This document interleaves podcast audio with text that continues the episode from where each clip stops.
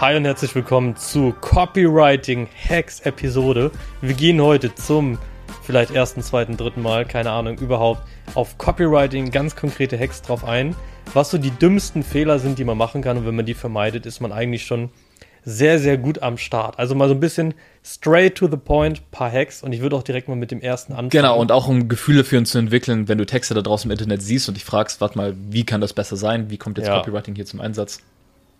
Hier das.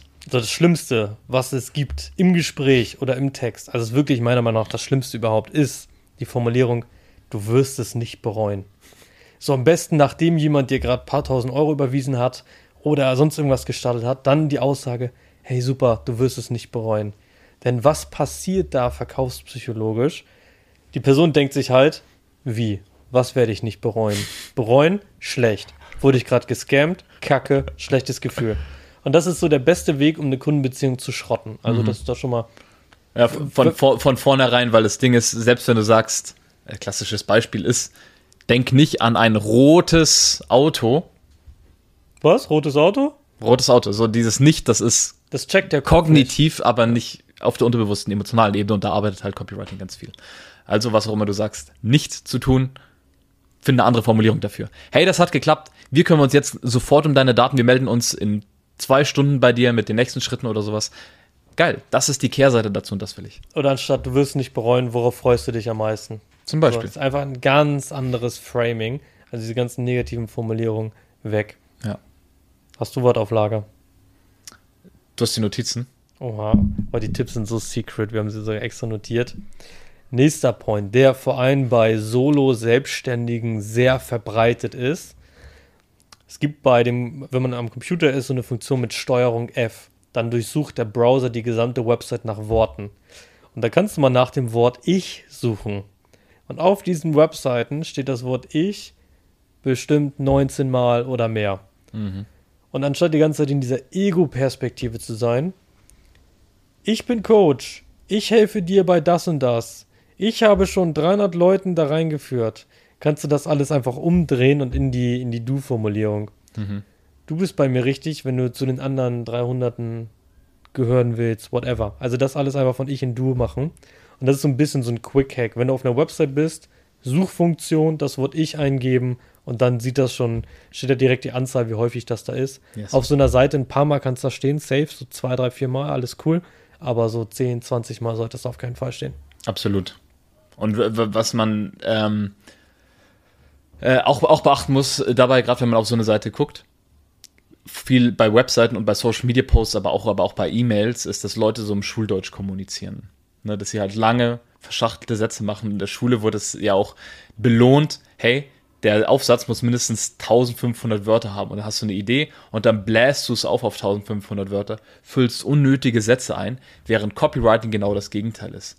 Wenn du 1500 Euro, äh, 1500 Wort Aufsatz hast, der dein Produkt schmackhaft macht, musst du es in die elf Worte runterbrechen können, die ich als erstes lese, die mich dazu verleiten, den nächsten, den nächsten und den nächsten Satz zu lesen. Es geht nur, wenn du das Fett runtertrimmst und ein Text ist da nicht vorbei, wenn du nichts mehr hinzufügen kannst, sondern wenn du nichts mehr rausnehmen kannst.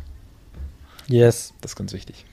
Und wenn wir schon bei diesen Ich-Coaches sind, also jetzt ein bisschen fies, benutzen viele die Formulierung Ich, gibt es auch so eine Headline, ich, man darf sie gar nicht Headline nennen. Und das ist halt, du gehst auf die Seite und da steht, herzlich willkommen auf meiner Seite. Ja, ciao. Also, du hast jetzt meine fünf Sekunden höchste Aufmerksamkeit genossen. Und da steht willkommen auf meiner Seite. Ja, ich weiß, dass ich auf deiner Seite bin. Ich habe da gerade raufgeklickt. Deswegen hier in dieser Formulierung, da muss einfach so dieses Kernversprechen auf der Seite stehen. Es muss einfach klar sein, was bekomme ich hier, warum bin ich hier richtig. Und diese Aufmerksamkeit in der Überschrift sollte man auf keinen Fall verschenken. Ja, das habe ich zum Beispiel äh, letztens bei einer, ähm, das hatten wir für ein Webinar, ein Beispiel haben wir so Seiten begutachtet, sei es jetzt Unternehmensberatung, Webshop, Paartherapie zum Beispiel, also ist es wel willkommen auf unserer Seite Paartherapie Berlin oder sowas. Ja, weiß ich. Aber was ist, wenn du stattdessen mit etwas startest, was halt die Person anspricht? Die Anlaufstelle, um äh, lange Beziehungen zu festigen und das Feuer wieder zu entfachen oder sowas. Yes. Mal Was hältst du davon, Beispiel. Konkurrenz zu erwähnen auf Seiten im Copywriting? Ähm, Mm, Ich, ich würde sie nicht namentlich erwähnen, einmal schon mal. Weil wenn ich jetzt auf einer Seite bin, keine Ahnung, mich über Wasserfilter informiere oder sowas, und die sagen, vielleicht hast du dich schon bei äh, Superquelle und reinquellklar.de informiert. Wir sind besser, weil das und das, dann würde ich erstmal die Seiten von denen öffnen und die selbst vergleichen. Und vielleicht catcht mich die andere alle einfach schon visuell mehr und hast du verloren. Also das ist Quatsch. Ähm, das andere wäre zu sagen, alle anderen sind scheiße, unsere ist die einzig gute.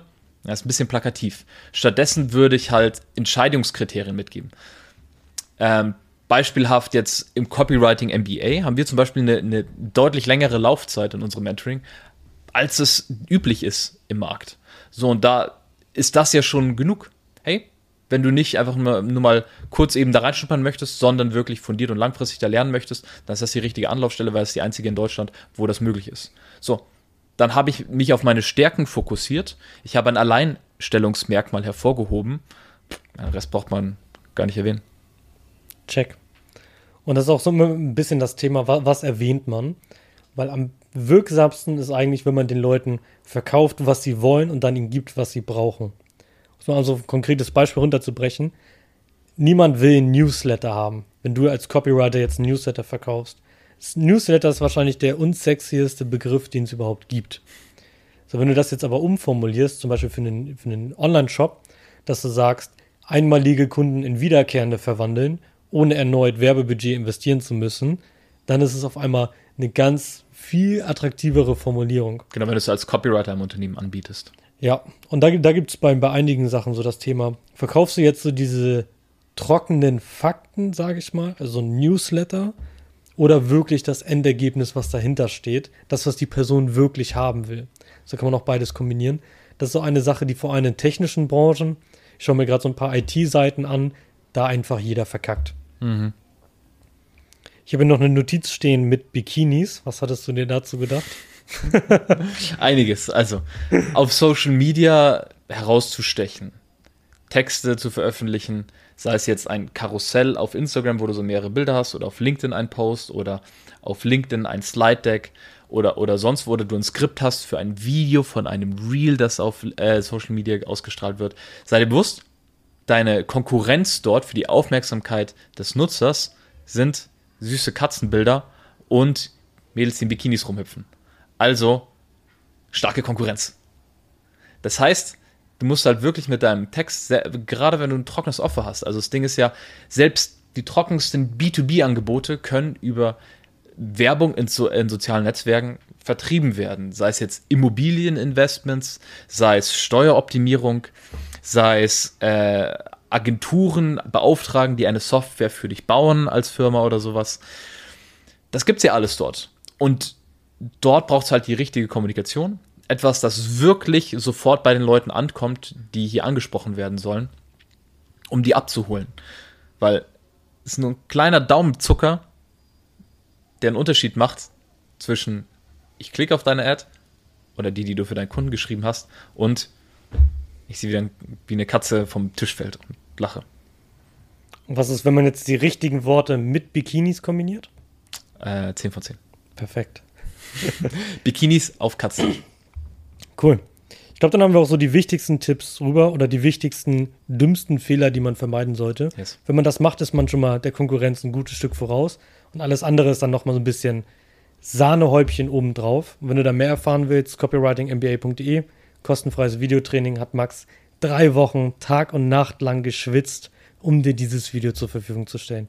Schau es dir gerne an, dann sehen wir uns in der nächsten Episode wieder. Bis dann. Ciao. ciao. ciao.